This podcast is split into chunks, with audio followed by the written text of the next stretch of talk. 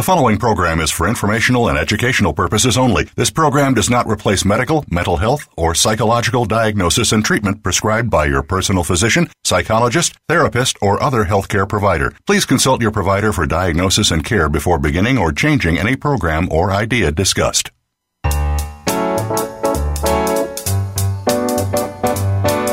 Welcome to Psych Up Live with your host, Dr. Suzanne Phillips. This is the show that brings you a psychological perspective on common and current life issues. Here is Dr. Suzanne Phillips. Hi. Hi, it's Suzanne Phillips, and thanks for joining me again on Psych Up Live. Today is October 10th.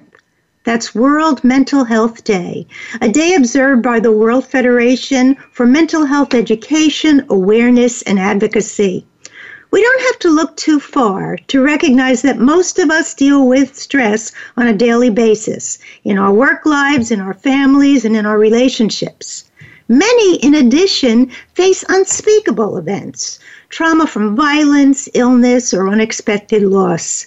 When we add that to the reality that most of us have phones or devices, and that on a nonstop basis we are alerted to events in the States and worldwide in terms of violence, political contention, hurricanes, school shootings. It goes without saying that people of every age deal with stress. And our show today is going to try to address that. Our show is Mindful Tips to Support Mental Health in Adults and Kids. Our guest expert today is Julie Potiker, mindfulness expert and author of a great book, Life falls apart, but you don't have to. Mindful methods for staying calm in the midst of chaos. Julie is going to draw upon personal experience and professional training to share tools to reduce stress and empower the lives of adults, teens, and kids.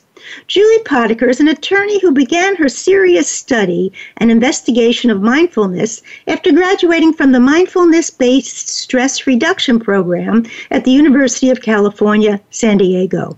She went on to become trained to teach mindfulness self compassion and completed the Positive Neuroplasticity Training Professional course with Rick Hanson. She shares these and other mindfulness, te- mindfulness techniques through her Mindful Methods for Life trainings, which she gives throughout the country. Julie Potiker, it is my pleasure to welcome you to Psych Up Live. Thanks so much. I'm really happy to be here. I'm so glad. So, Julie, I'm going to ask you the question that I think a number of listeners might be thinking What makes an attorney turn into a mindfulness expert? Well, the short answer is parenting. okay. That's a long answer, but I get it. Okay. Yeah, it's a big answer. Um, I I had difficult kids. You know, not not typically developing kids. They're in their twenties now. Everything's fine. Um, but there was a period in my life uh, when they were all teenagers and they all had ADHD that I was so stressed out that the wrong words were coming out of my mouth. And I went to a neurologist to rule out a brain tumor, and he recommended mindfulness based stress reduction. And that's what put me on this path uh, that I'm still on today. Okay, so what is mindfulness and why does this work, Julie?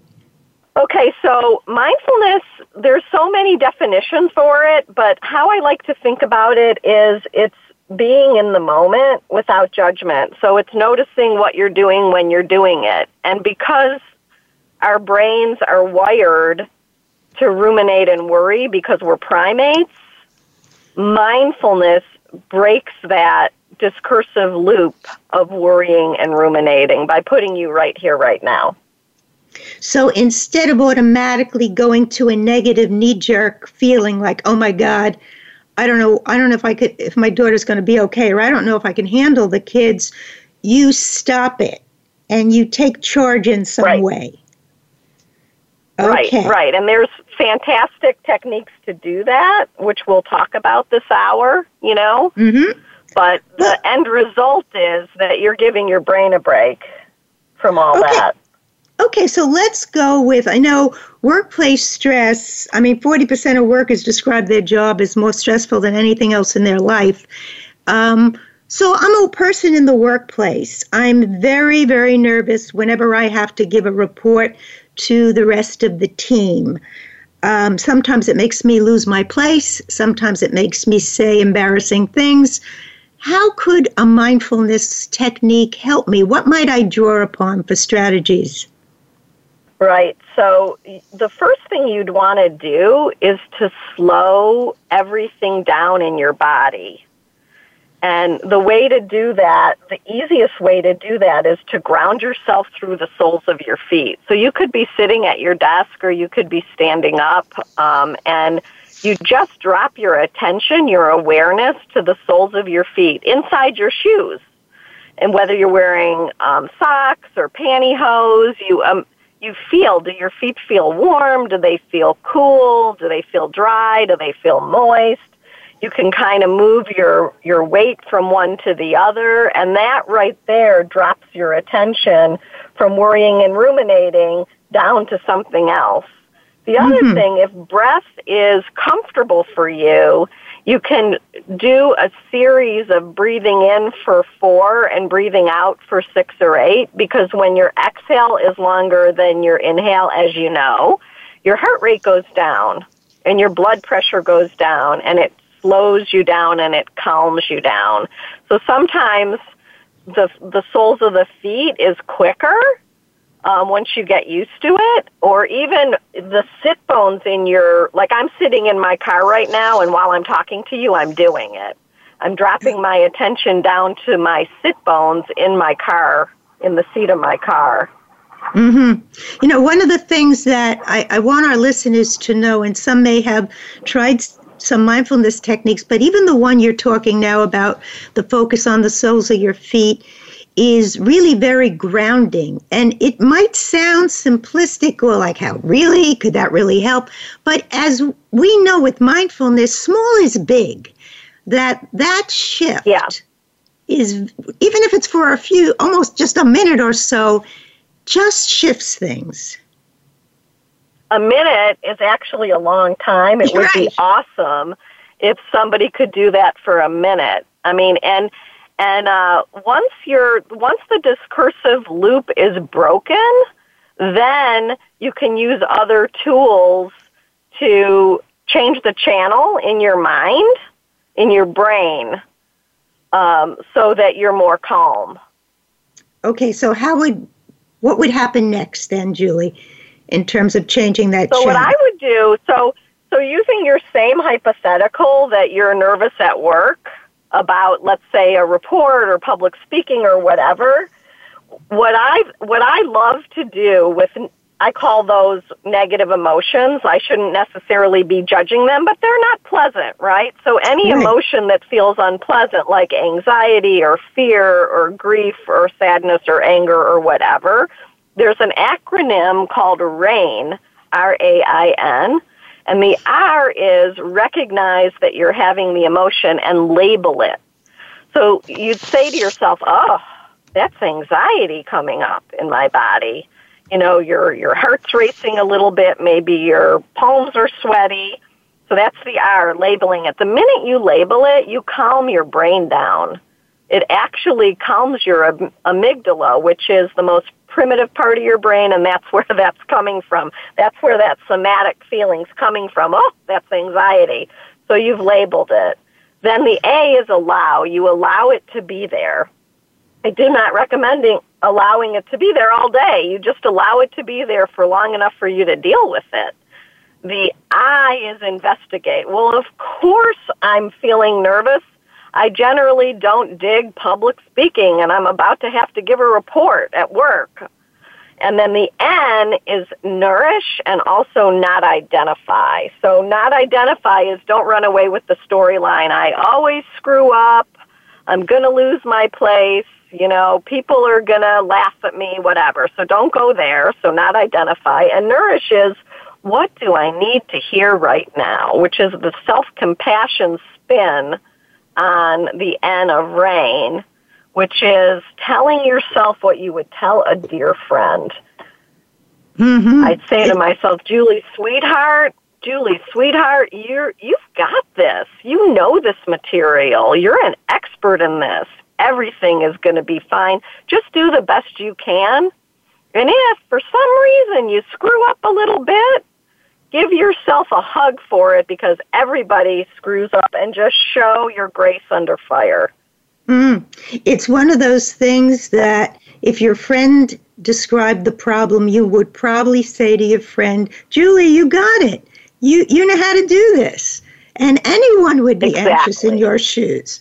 So, what you're doing is moving it from that fight, flight, panic to your own conversation with yourself, which you're saying really exactly. drops. Mm-hmm, drop. It really drops Exa- that exactly the panic. Now, one thing I think Yeah, you're being your own you're you're you're being your own best friend is what you're doing, which is one of the central tenets of mindful self-compassion, the the three the three legs of that whole curriculum. The first one's mindfulness because you have to know that you're suffering to be kind to yourself. The second one is self-kindness, and the third is common humanity. Geez, common humanity, there's what? Almost 8 billion of us? probably five billion of, of us don't like public speaking. Uh, Julie, I always tell the story of someone I knew who was going to run the Millrose games in Madison Square Garden, and she told the coach, "I'm not running today." And he said, "What? What do you mean? You're part of a relay team?" She goes, "No, I'm not running. I'm too anxious to run." And he said, you're supposed to be anxious. You're in Madison Square Garden. You're running the Millrose games. You can't do this without anxiety. So it's that normalizing it um, and and doing that for yourself is what you're saying. Exactly. We are so powerful. What we can do for ourselves is so magnificent.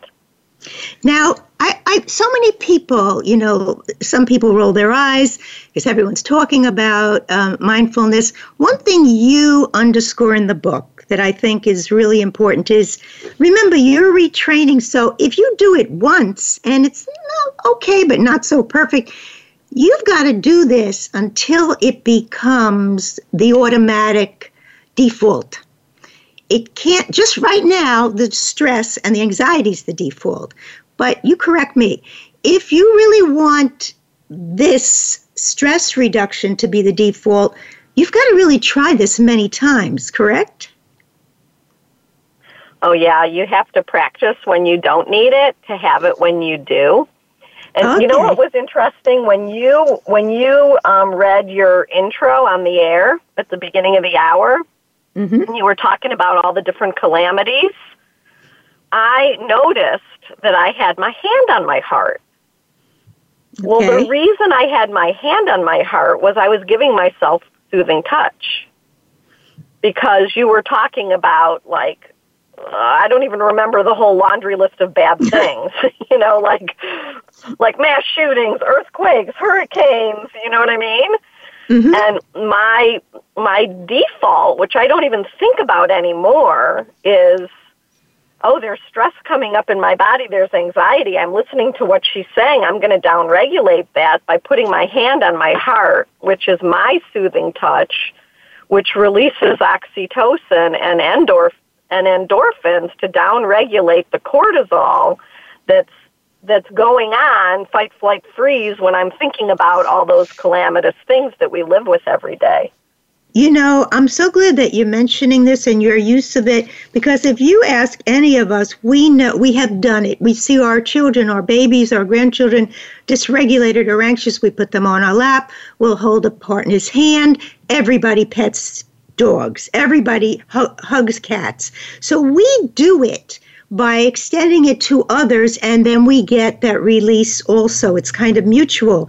But in your book, exactly. you you really make it clear we can do this to ourselves. There is nothing hokey yeah, about it. When I first started doing it, I was shocked at how it worked. Yeah. Yeah. yeah. I mean, I mean, I think it's shocking that we can do that for ourselves. That's what I mean about us being so powerful and the idea that we could rewire our brains for happiness and resilience sounds like science fiction, but right. it works. And it and and all we have to do is practice taking in positive mental states and noticing them when we have them so they don't go to waste. It's like, oh, that's a beautiful sunset. What's for dinner? No, no, no, no, no. It's like, oh, that's a beautiful sunset. Wow, look at those colors. Just in that couple moments of noticing, that created a happy bridge in my brain. And that helps well, counteract the negative negativity bias that we have because we're primates. So let's let's just go back for a minute. So it's worth us talking about the self-soothing and your example is beautiful because in some ways if you expect you expect to feel good when you when you hug the puppy.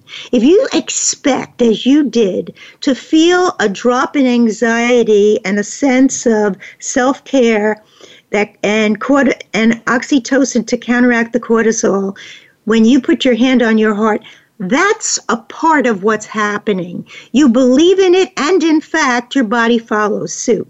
So just trying as you say practicing is can be an amazing thing but it's also the road to making it work. Now then you just mentioned the sunset and i wondered can you describe a little bit what you call the heal method because i think that that's people will say well i took a walk i looked at the trees i came back depressed. So let's let's talk a little bit about that h-e-a-l method because that's connected with that i think. Yeah that is most magnificently taught by Rick Hanson, who uh, I just left a, a 10 day retreat of his, but I did his positive neuroplasticity um, professional course and I've taken all his online courses. He ended up being my mentor. I'm so lucky. And he blurbed on my book. So HEAL is his acronym and it's for having a positive experience. And then that's the H. And then the E is enriching it and the A is absorbing it. And those kind of really work together, which all he means by that is really let it land in your body for a couple moments. So like if you're having a happy thought, a happy experience or a happy thought or whatever, don't let it go by so fast.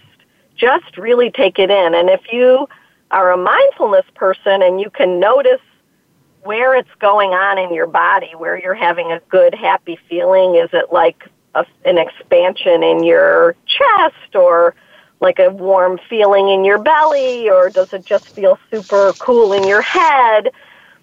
You're really absorbing it and that what wires together fires together. So neurons are firing in your brain and you're creating a happy bridge. Mm-hmm. And the L we don't really need to deal with. That's linking. And that's linking that positive vibe with something negative. And I, um, that's a more advanced technique. And I, frankly, between you and me and all of your listeners, I don't do it because I don't really want to dredge up something negative and work with it.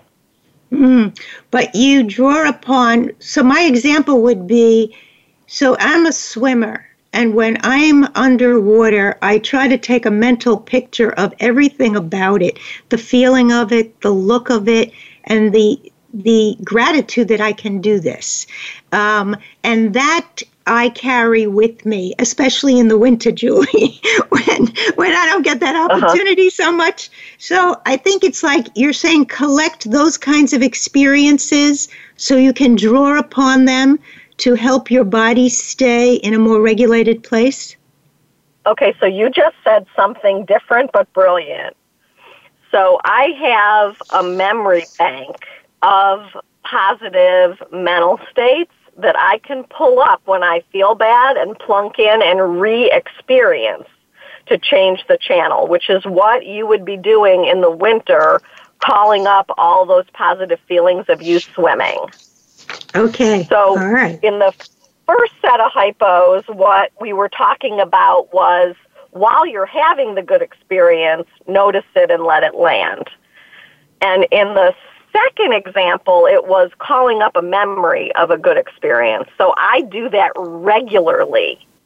So after I do a rain practice where like I'm I'm nervous and I R A I N and I tell myself what I want to what I need to hear, I will then change the channel by popping in a memory of some fabulous experience that I've had.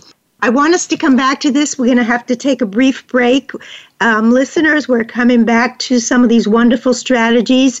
You've been listening to Psych Up Live. We're here with Julie Potiker. She's a mindfulness expert, and her book, which is really worth getting and reading, Life Falls Apart, but you don't have to. Stay with us, much more to come.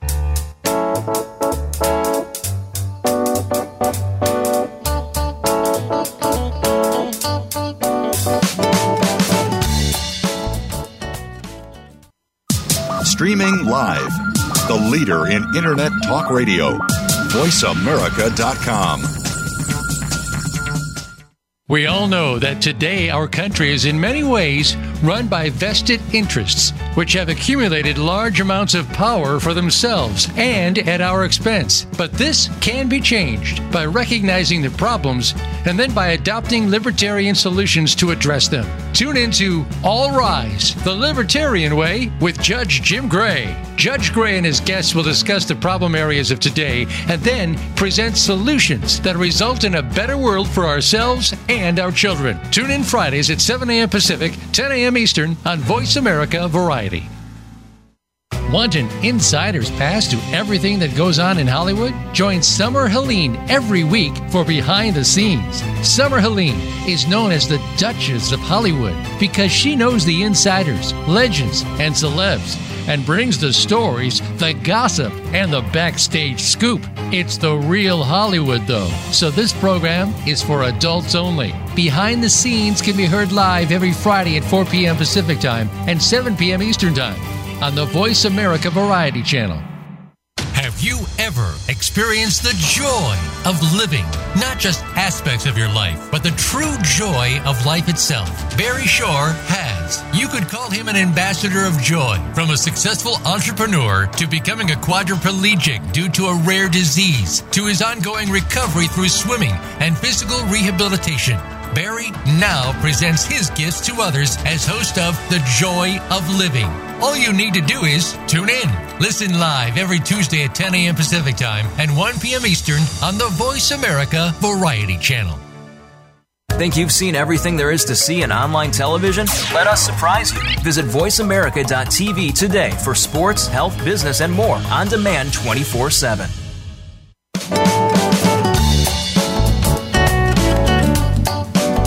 You are listening to Psych Up Live. Join in our conversation today by calling Dr. Suzanne Phillips or her guest at 1 866 472 5788. That's 1 866 472 5788. You may also send an email to radiohostphillips at gmail.com. Now, back to Psych Up Live.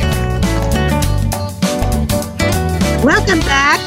Hi, folks. Welcome back to Psych Up Live. We're speaking about mindful methods for staying calm in the midst of chaos. Our guest and expert is Julie Potiker. She's the author of Life Falls Apart, but You Don't Have to.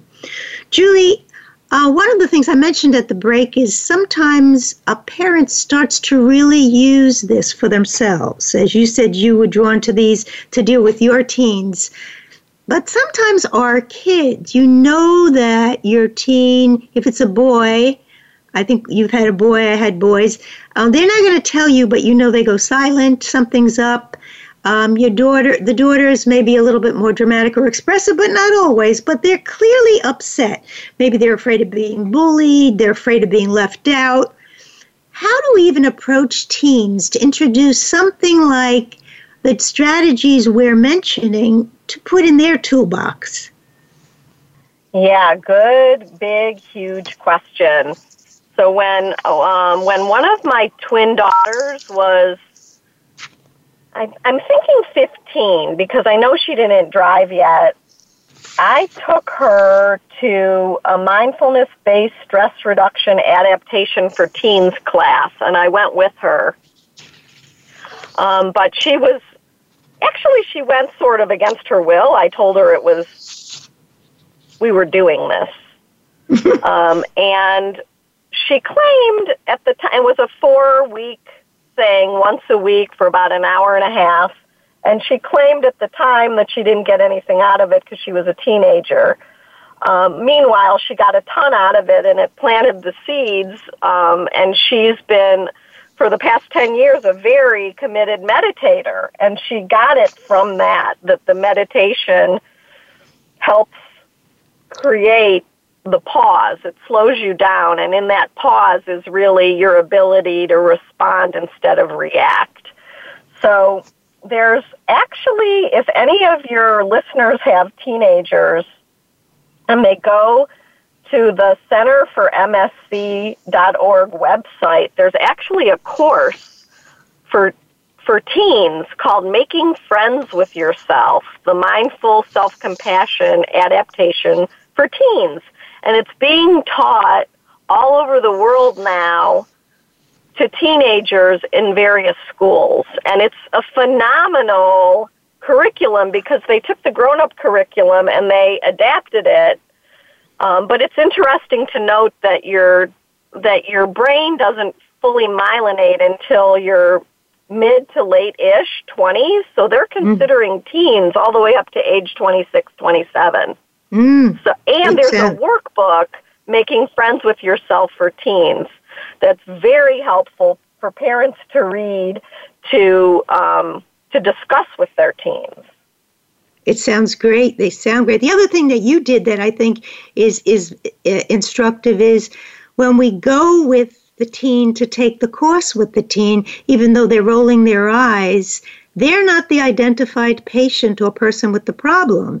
You know, it's like everybody could use stress reduction training. And I think, uh, you know, it's even what we say about the video games. You can complain about them or you could sit down and join in um, as, a, as a way of bridging with your kids. But so that's, those are great, great um, uh, resources to share. I was in your book, one of the things you talk about is the here and now stone as a way of grounding. Maybe you could mention it because I think I have a good example for it.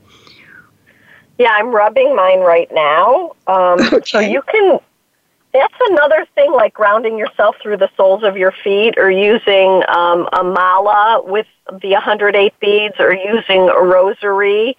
It's some kind of tactile thing that when you but when you drop your awareness or your attention to it and you feel it and you look at it and you think about, wow, this is a is this lapis lazuli? I wonder how old this is and what mountain this came from. What you're doing is you're breaking the loop of worrying and ruminating.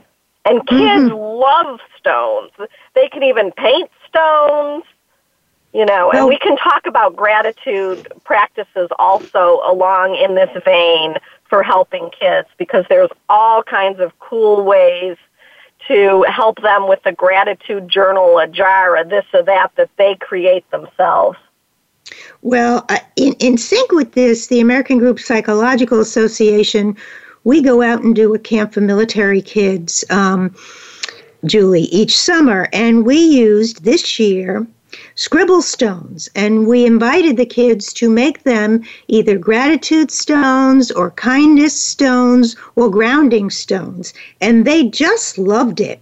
And it, it occurred to me the whole idea of something that grounds you. If you watch the tennis open, and I know that all over the country people did, the winner of the Women's New York Open was Bianca Andreescu. And she wore what almost looked like a rubber band scrunchie on her bicep. When I first saw it, being a mother, I went, wait, is that going to stop the circulation? But then, as she explained, when someone asked her, what, why is that on your bicep? She said, well, I just have to touch this and flick it, and it brings me back. And I thought when I was re- reading wow. about you know the, the, the grounding and the stone that little girl in front of millions of viewers was personally using a mindfulness grounding technique to stay focused. And I thought, well, look at that. Yep. Yep. It, it, it was really yep. wonderful. And my daughters, my daughters are in their 20s now, and they're really into crystals uh-huh. that have like healing powers. And I'm not new age at all. I'm very evidence based. Um, but they they do the crystal thing and it means something to them. And i know that there's millions of people that do that also. So however it is that this works for you i had this one client that was going to her she was flying to detroit for a funeral and she knew she was going to have to interact with her sister and they were um estranged like horrible horrible relationship. And she didn't want to have a here and now stone with her because she thought that would be too obvious. So we um, we chose one of her bracelets that she likes that she was going to wear and keep on at all times, and she was going to be able to look at it and rub it. Wow, the same the same um, idea behind it. That's great. Mm-hmm. That's really great. Um, one of the things, and I want our listeners to know, when you read Julie's book, especially as you get to the end, Julie shares some very, very difficult experiences with loved ones who are very, very ill, and with a teen daughter or a young young daughter struggling with drugs. And Julie, what was makes I think your book so powerful is Julie, you have a way of writing where you're in the moment with you. I mean, you're like holding your breath as uh-huh. Julie's explaining. And then Julie's really talking about how she used loving kindness and sending and receiving meditation. I'm going to ask her to describe that so powerfully um, that you can't help but realize that you this is this is not just something you learned and you're sharing. You've lived this julie. And i think that's what makes the book so powerful. I, I was holding my breath while you were describing some of the scenes you've been through and thinking how viable this mindfulness and strategies and making them a part of who you are. They're called upon because we never know. I mean i, I want our listeners to know. Julie's julie's um, talking to me from a car as her dad's in an emergency room with her sister. So, I mean, talk about relevance to dealing with stress and sharing with all of us what you really used at times as survival techniques, Julie. Um, and I'm very grateful for the way you're sharing them. You say at one point in the book, if you have to take anything away from this, it's the loving kindness technique and it's sending and receiving. Maybe you can tell us about those. Okay, so um, I'd be happy to. And thank you, by the way, for everything you just said. It really warms my heart. Oh, you're welcome. so, so the loving kindness um, meditation, this, it's so interesting to me because there's all different kinds of meditation. But scientists have shown that when you practice loving kindness meditation, which is wishing other people well and wishing yourself well also, it makes you more altruistic.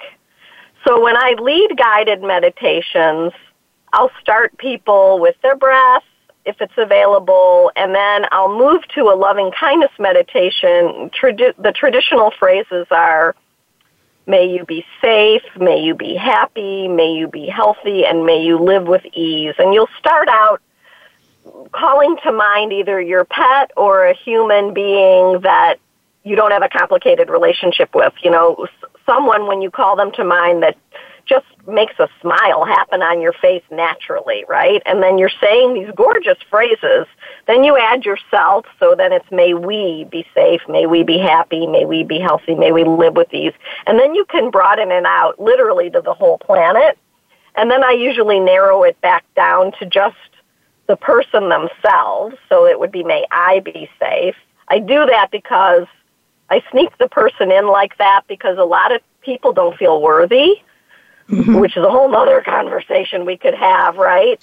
So you don't want to start out with, may I be safe, may I be happy, may I be healthy, may I live with these, because people could have a whole argument in their head about why they don't deserve that, right? Right, so right. You've really warmed up the heart by the time you just get to them. And then I let them do like a few moments of open awareness, but if they're beginners, not so much that it's completely annoying. Well, that th- chest opener is so healing and it's helpful for the whole globe. Mm. Well, one of the things that I say to being a mother, we all worry. We're like pros at this. But one of the things to replace worrying, because worrying is like having a truck coming at you, it just kicks right in that fight flight response is to turn to loving mm-hmm. kindness and to substitute the name of your child, it's usually your child, um, into, you know, I use use my son Christopher. May Christopher be safe. May he be happy. May he be healthy. May he be uh-huh. at ease. When you do that, you feel your whole mind and body shift. A, you don't feel so helpless uh-huh. anymore. B, you've just wished the child that you love wonderful things. And then you can, as you say, um, Julie, go to yourself or other members of the family. But I've worked so much with the suffering of mothers who, whether their child is a little four year old who doesn't want to get on the school bus or is a teen suffering with bullying, that when we feel helpless, loving kindness, I think, is something you can do, Julie. Yes, which brings us to the sending receiving meditation, which is really something you can do. And I think the reason that it works is because you're actually doing something so that you're not feeling flooded by hopelessness. So when something bad happens on the news, um, and for me, a lot, it's the any kind of mass shooting. Okay. Or even even minor shooting. Um, I could move into a place of hopelessness and fear. And instead, I breathe in, I allow the tears and I breathe in the pain and I breathe out light and love and healing. And it sounds counterintuitive, and journalists never want to hear about this because they don't think that people would ever want to breathe in pain. They, they think people should breathe in healing and breathe out pain. And that, by the way, would work too. Um, but the actual Tonglen that Pema Chodron and Tara Brach teach so brilliantly, which is like a Buddhist meditation from thousands and thousands and thousands of years ago, actually does work and mm-hmm. it connects you in a very visceral way to common humanity. And it helps because you're actively doing something. You're you're like morphing pain to healing in your in your imagination, and it feels that way in your body. You know, Julie, I asked Christopher Germer when he was on the show if he could help all our caregivers out there, whether they are um, medical caregivers or therapists dealing with um, folks who facing horrific trauma, or even attorneys working in immigration, people working with seniors. What type of technique could they use? And he used this, and he did just what you said. He said, So I'm going to sort of say it for you, which is you might realize you can't change this situation, but you're going to stay with it and you're going to breathe in the pain that they're suffering and breathe out the love and the hope. And just the way he said it, much as you're saying, is a powerful way of A, feeling you're doing something and connecting with people. So I'm loving that you brought right. it up and and often we feel so helpless when we hear, as you say, what's going on in the world, or even in a case that we might be working with. Sometimes caregivers have to have an alternative to know there's something you can do beside literally magic. Yes, and Chris Chris Germer trained me. Chris and Kristen were the teachers for my mindful self compassion teacher training. yeah, they're so they're really wonderful. So let's go yeah. now to how about the little ones? Um, is there some strategy that parents might use in terms of working with little ones and lowering their stress? Yes. So I was on TV last month, right before back to school, um, for mindful tips for back to school. And okay. I went into our local bookstore, Warwick's, and I picked up a bunch of little board books and little kids' books about feelings. So there's a ton of books out right now about talking about your feelings with little kids. And so I mm-hmm. think that they're developing a vocabulary that my kids didn't really have when they were little. So I think hmm. today's mm-hmm. little kids, and I think the mindfulness in schools movement, kindergarten through 12, has really helped. Um, and there's also this fabulous Sesame Street video with Elmo and the singer and actor Common and Sara Bareilles called Belly Breathe. Oh, great. And it's about great. when you're feeling anger and how to breathe. I mean, it's adorable. I actually show it when I teach to the grown-ups because mm-hmm. it's so adorable. And it's and it's applicable because if you're going to do a belly breath, it doesn't matter how old you are. You're going to exhale longer than you inhale. It's going to help you. Okay, we're going to take a brief break because there's some wonderful things for little ones. You've been listening to Psych Up Live. We're talking about mindful tips to deal with everyday stress as well as catastrophe. Our, our guest expert is Julie Potiker. Mindfulness is something she's been doing for herself and sharing with others. She's the author of Life Falls Apart, but You Don't Have to. Stay with us. We'll be right back.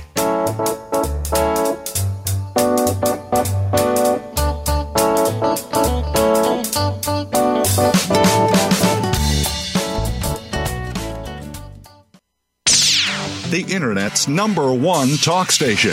Number one talk station. VoiceAmerica.com. Are you or someone you know interested in attending college? With both college tuition and college enrollment up 60% since 2002, there is a lot of competition, and careful planning needs to be a part of the process. Tune in to Getting In, a college coach conversation, hosted by Elizabeth Heaton and featuring a team of college coach experts. We'll bring you the tips, techniques, and know how to navigate the road to college and do so the smart way. Listen live every Thursday at 4 p.m. Eastern Time, 1 p.m. Pacific Time on the Voice America Variety Channel. Beauty is always a reflection of how we are taking care of ourselves from the inside, and our business is no different. Building your business brand is a direct reflection of you. In today's competitive landscape, personal and proven leadership skills can ensure that our brands and businesses succeed. Join host Bonnie Bonadeo and visionary guest experts to help you find success. Tune into Beautiful Brands Inside and Out every Thursday at 2 p.m. Pacific Time and 5 p.m. Eastern Time on the Voice America Variety Channel. Are you finding your frequency? It can be described as that space between failure and success. It's the future of digital media. It's finding your voice. It's engaging topics, content, and ideas. Jeff and Ryan discuss the digital media space and all of its aspects.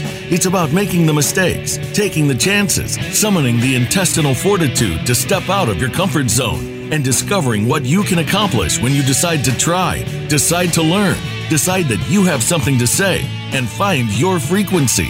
Live Fridays at 12 noon Pacific Time, 3 p.m. Eastern Time on the Voice America Variety Channel. Become our friend on Facebook. Post your thoughts about our shows and network on our timeline. Visit facebook.com forward slash voice America.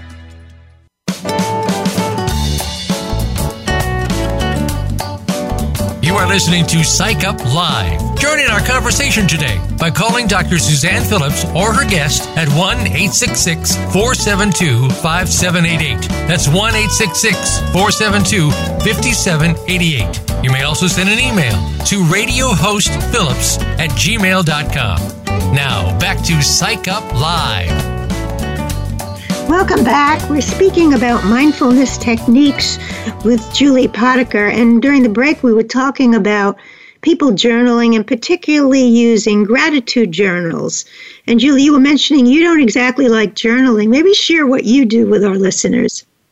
Yeah, so I have kind of a love hate relationship with my gratitude journal. I make myself do it because the science that it will make you happier is incontrovertible. So because I'm kind of a science geek, I make myself do it. But I'm I I feel like it's sort of Pollyanna, like what are the five things you're grateful for each day? So instead of that, I just answer these two questions. What did I enjoy today? And what am I grateful for today?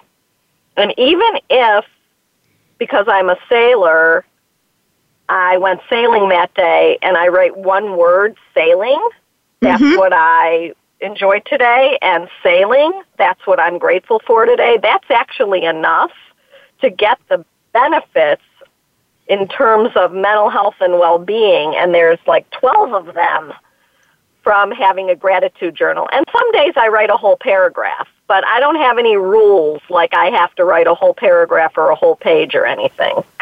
I think what you're saying is just that you pause these moments where you stop the action and give yourself the privilege of remembering that you sailed or something that, as you say in the book, makes you smile. At that moment, it sounds too simple to be true, but you're actually changing, you know, your neurophysiology. Exactly.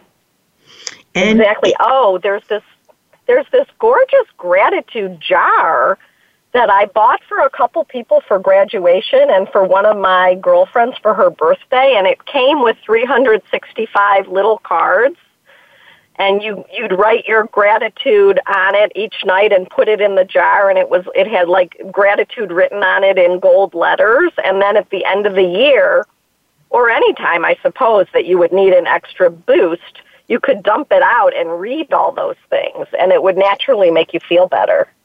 That would also be a great family project if everybody each oh, evening so- for, for three minutes even just wrote wrote it down, read it to the rest of the family, and dumped it in the jar. How fun would that be? Right, and I've seen school projects where they have mm-hmm. like googly eyes and foam shapes and markers, and the kids get to decorate their own jar. That's super fun. Yeah, I, I, actually think those are the kind of things we always try that with the military children. We're trying always to pass on to them ways, as you're saying, of regulating and finding the spots, the, the bright and shiny spots in a day that's usually mixed with lots of things.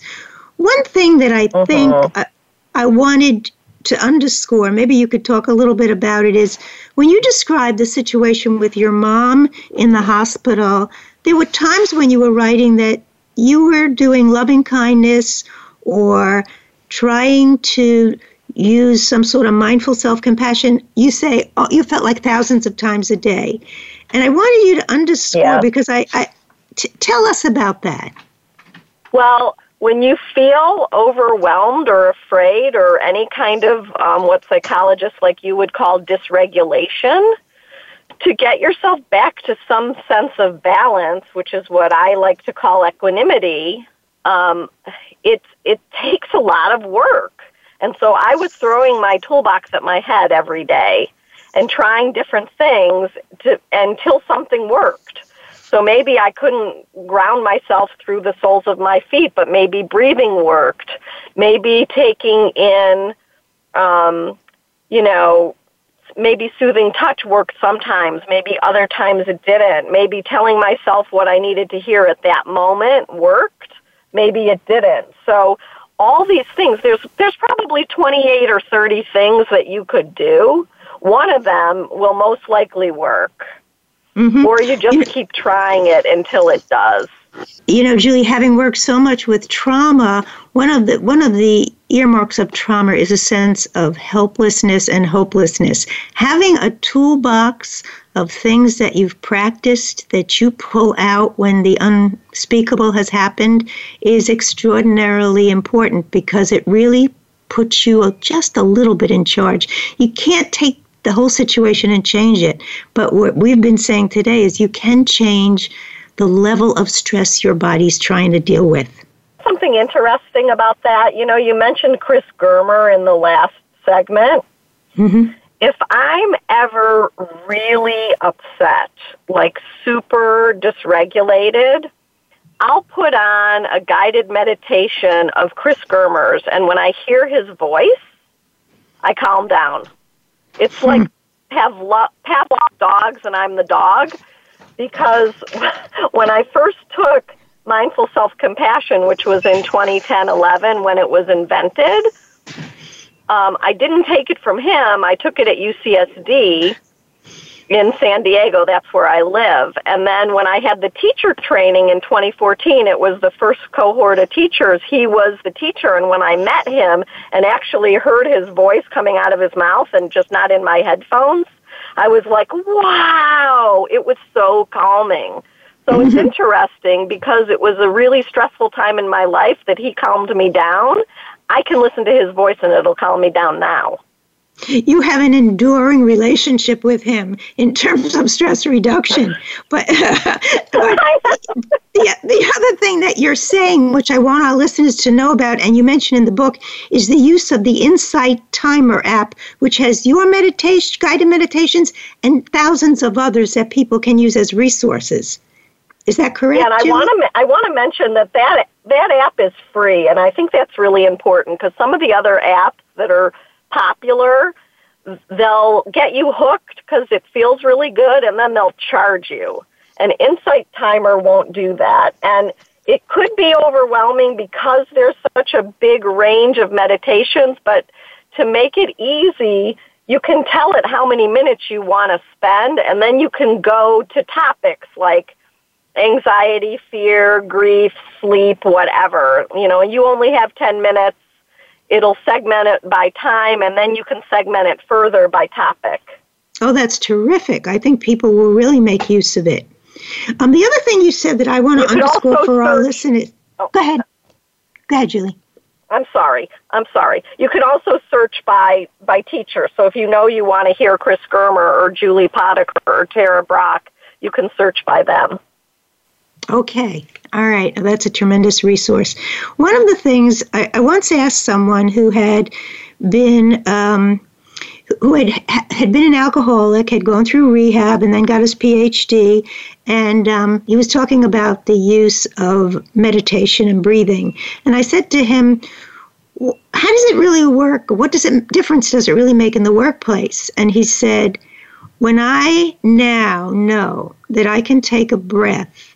Before I react, when I open that space between being enraged and reaction, I'm able to be a different person than I used to be because I put into that space my choice of how I'm going to respond. Yep. And so I thought it was such an important thing that he was sharing because it's again the whole idea that these strategies give you a sense of ownership in terms of response, stress, unthinkable things that you may have to face.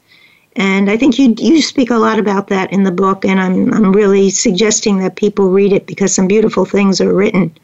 Um, if you had to send a message to parents, because you said that's how you started your journey um, with your teens in terms of um, mindfulness and the strategies to deal when life is falling apart, what are the type of um, guidelines or what is the take home message that you would be sending? Oh, I would just say just be kind to yourself and try to start a meditation practice.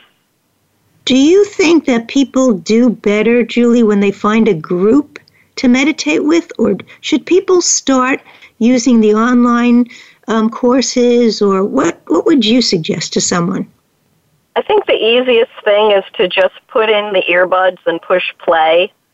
Um, and, okay. You know, because a, a, co- a course is like, oh my God, how am I going to make eight weeks available and show up at right. this time and at this place? And, you know what I mean? That's asking a lot when you're overwhelmed, but you can usually find five minutes. And I used to like to do it in the car when I was picking the kids up for carpool, I used to like to do it in the pickup line. And then when they got in the car, I was really chill. That's a great example. That's a wonderful example. Okay, Julie, how can our listeners find your material, order your book? Tell us about that. My website is mindfulmethodsforlife.com all one word, or they could just Google Julie Potiker and I'll I'll come up. And then the book, you'll see it on the website and also, you know, wherever books are sold, like Amazon's the easiest. If you've got Kindle, it's super super inexpensive, and if you've got Kindle Unlimited, it's free. Okay. Now, you also give these courses. How do people find out about those? Uh, everything's on my website. And also, my website has like a library section with everybody else's websites, all my teachers, anybody who's doing this work that I think is fantastic, which is a whole ton of people, and their websites and their newsletters. So it's really like a good resource section. And my blogs are very helpful and you know, there's a media tab so that they can find interviews with me and, and all that good stuff. Okay, Julie, I can't thank you enough. I know this afternoon you've been in your car. It hasn't been easy, but uh, on behalf of my listeners, I want to thank you for sharing these important and proven ways of reducing stress. Um, and improving life, especially today, uh, Mental Health Day, October 10th. Thank you again for joining me. Thank you. I'm so grateful. Okay, thank you. Um, I want to thank my listeners. Remember, you can hear this and any prior show as a podcast by 6 p.m. tonight. This show will be a podcast on my host site, on the website for Voice America, but also on iTunes, Stitcher, Apple Podcasts, TuneIn, Google Play, Google Home, Amazon Alexa, you name it, and we're there. And the podcast is available for you to hear, to use as a resource, and to pass on. Drop me a comment or a question at radiohostphillips at gmail.com. Until next time, remember, take care, thanks, and be listening. Thank you for tuning in to Psych Up Live. Please join Dr. Suzanne Phillips for another edition of our programming next Thursday at 11 a.m. Pacific Time, 2 p.m. Eastern Time on the Voice America Variety Channel. Until then, be well and be listening.